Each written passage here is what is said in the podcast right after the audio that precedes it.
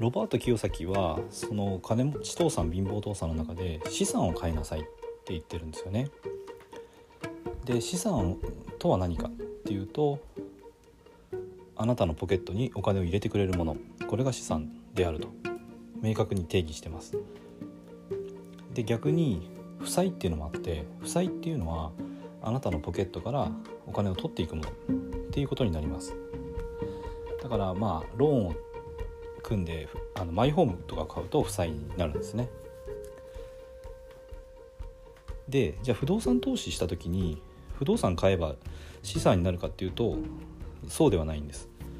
これはいい条件で買わなきゃいけないっていうことですね。条件が悪いと逆に負債になってしまいます。これはあの何年か前に問題になったかぼちゃの馬車とかですね。あの駿河銀行で融資をつけて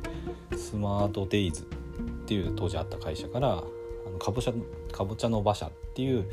ブランドのあのシェアハウスを買った方とかは結構あの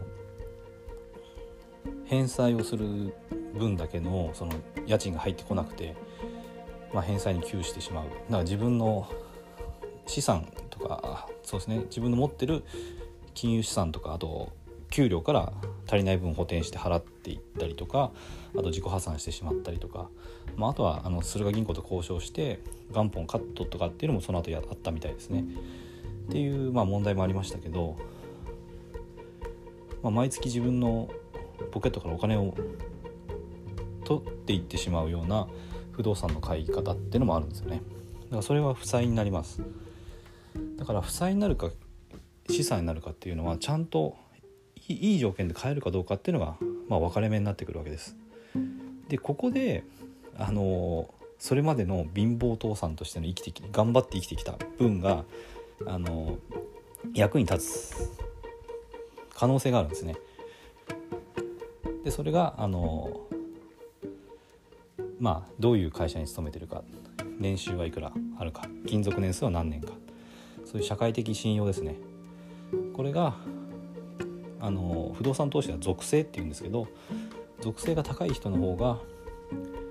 金融機関からあの、まあ、評価が高いので、まあ、より低金利で借りられたりより長い年数の融資が引けたりっていうことですね。そういうことがあの可能になります。あと何でしょう。物件のえーと、例えば5000万円の物件があった時にじゃあこの物件だったら、えーとそうですね、年収500万円以上の人だったら融資が出せるけどちょっとあの400万円の人だと厳しいですねみたいなこともあるんですよね。だからそういうところで、えーとまあ、貧乏倒産的な生き方であってもあのそれが未来につながっていく可能性っていうのはもちろんあるんじゃないかなって不動産投資については思ってます。だから過去はですね決して否定するものではなくて過去っていうのはやっぱり自分の未来次第でそのどういうものだっていうその自分の価値観ですよね。過去に対してどういう価値観を持つかっていうのは自分の未来次第で変わってくるものなので自分がまあ自由な未来とか成功した将来っていうのを、まあ、ゴールを設定してそこに向かっていく時に過去っていうのはあのそのための一つのリソースにもなるんですよね。まあ、努力してきたこととか、まあ、今の自分の肩書きだったりそういうの全部利用できるのでで会社が例えばブラックであってもそれをネタにして情報発信したっていいしどんな風にでもあの自分の未来次第で過去っていうのは変えられるか、まあ、事実自体は変わらないんですけど捉え方自体は変えられるんですよね。なので、えーとまあ、ロバート清崎の金持ち父さん貧乏父さんのところから始まって話をしましたけれどもこういう考え方ですね。金持ち父さんそのお金持ちになりたかったら資産を買いなさい。でその資産を買うためにはどうするか。これは不動産投資がまず一つの例なんですけど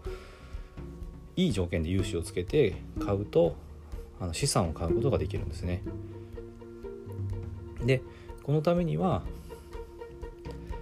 あの貧乏父さんとして頑張ってきた分っていうのはすごく役に立つので、えーと、そこをですね否定する必要はなくあの今後に生かしていく風にまあ、捉えたらいいんじゃないかっていうお話でした。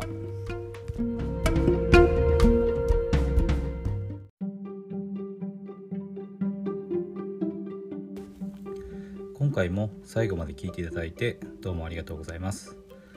チャンネルの説明ページに私がどんな人間なのかを知ってもらえる1分半ほどで読める簡易プロフィールのリンクを貼っています。公式 LINE のリンクも貼ってあります。こちらでは相談も受け付けていますので是非登録してください。サラリーマンが最速で経済的自由を得るには FX と不動産投資を組み合わせるのが最適と考えて投資を行っています。簡単に説明すると FX で少額の資金から複利の力で増やしていき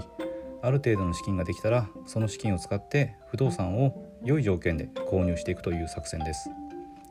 私が実際の経験から得た不動産投資と FX に関する役立つ情報を配信していきます。